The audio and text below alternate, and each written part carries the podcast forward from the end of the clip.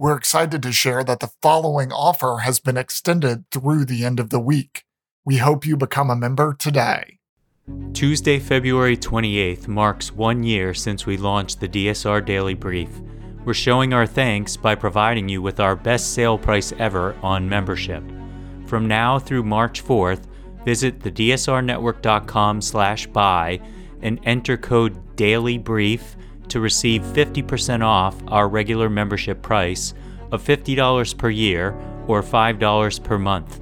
Members receive access to bonus content, an ad free listening experience, exclusive blog posts, an invitation to join the DSR Slack community, and more. This is a one time only offer, so act now. Visit thedsrnetwork.com slash buy and enter code Daily Brief to receive 50% off. Thank you for your support.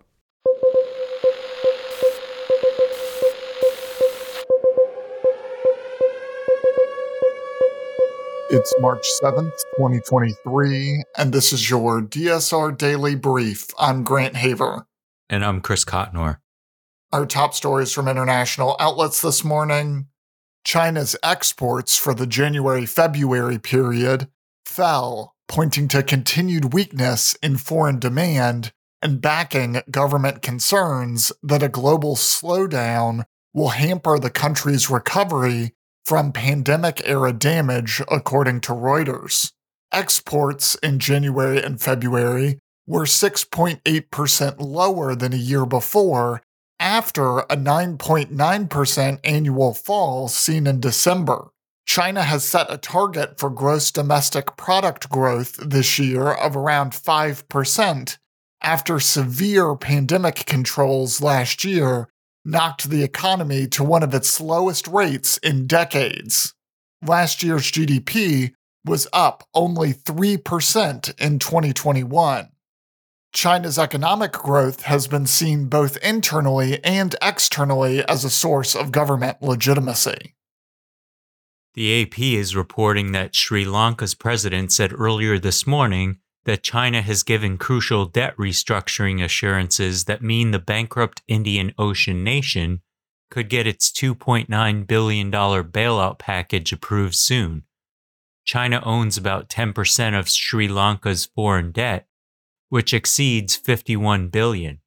Its delayed assurances were seen as the last hurdle in securing the bailout deal after India and other creditors gave early pledges. President Wickremesinghe says he expects financial assistance from the World Bank and the Asian Development Bank to start coming soon after the IMF deal is approved. Sri Lanka's worst economic crisis caused severe shortages of food, medicine, fuel, cooking gas, and electricity last year, leading to angry street protests that forced then President Gotabaya Rajapaksa to flee from the country and resign.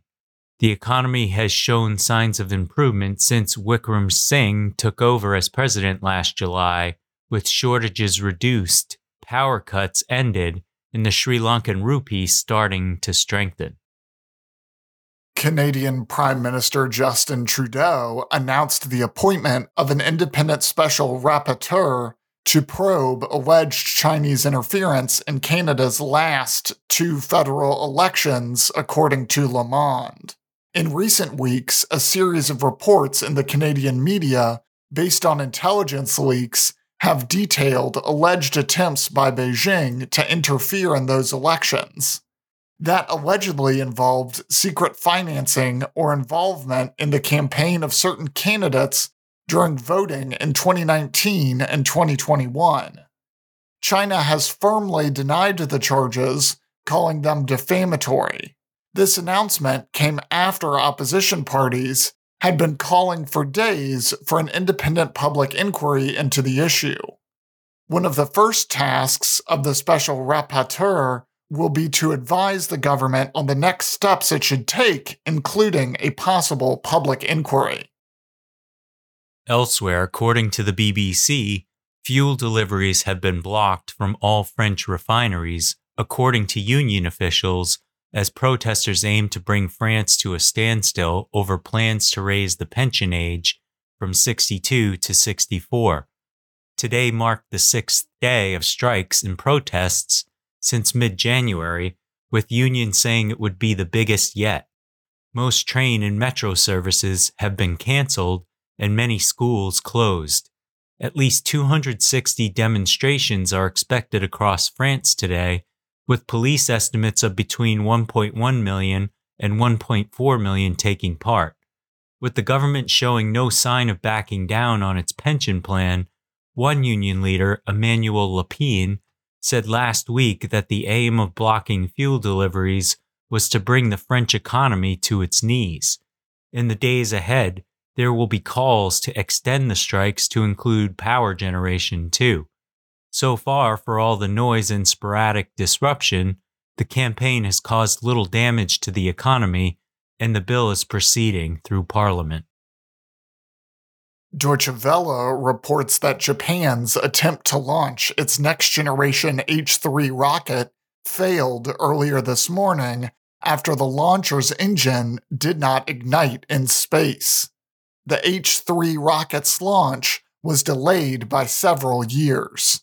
Last month, an attempt for the launcher's liftoff failed when its boosters did not ignite. The second attempted launch seemed to be a success when the rocket lifted off at 10:37 a.m. local time. However, issues started to appear when the rocket was around 300 kilometers above ground. The rocket's second stage engine failed to ignite upon reaching space. According to a report by Al Jazeera, Mexican authorities have discovered 343 migrants and refugees including 103 unaccompanied minors, in an abandoned freight truck container on the side of the highway. The National Immigration Institute said the trailer was found in the Gulf state of Veracruz. It was on a route often used by smugglers to bring people from southeastern Mexico to the United States border. The people were in good health, and it was unclear why the driver fled, authorities said. Most of the children were from Guatemala. Migrants who make it to the U.S. frequently pay smugglers to bring their children afterward. The Institute said the adults were mainly from Guatemala, Honduras, El Salvador, and Ecuador. The children will be put into the custody of Veracruz's family services system, while the others will be processed to determine their legal status in Mexico. French media outlet France 24 is reporting that an Israeli airstrike hit the Aleppo airport earlier this morning and put it out of service. Citing a military source, the state news agency SANA said Israel carried out an air attack from the direction of the Mediterranean Sea west of Latakia, targeting Aleppo International Airport. It was not immediately clear if there were any casualties. There was no comment from Israeli officials. Israel has carried out hundreds of strikes on targets inside government controlled parts of Syria in recent years, including attacks on the Damascus and Aleppo airports, but it rarely acknowledges or discusses these operations. Israel has acknowledged, however, that it targets military bases of Iran allied militant groups such as Lebanon's Hezbollah which has sent thousands of fighters to support President Assad's forces.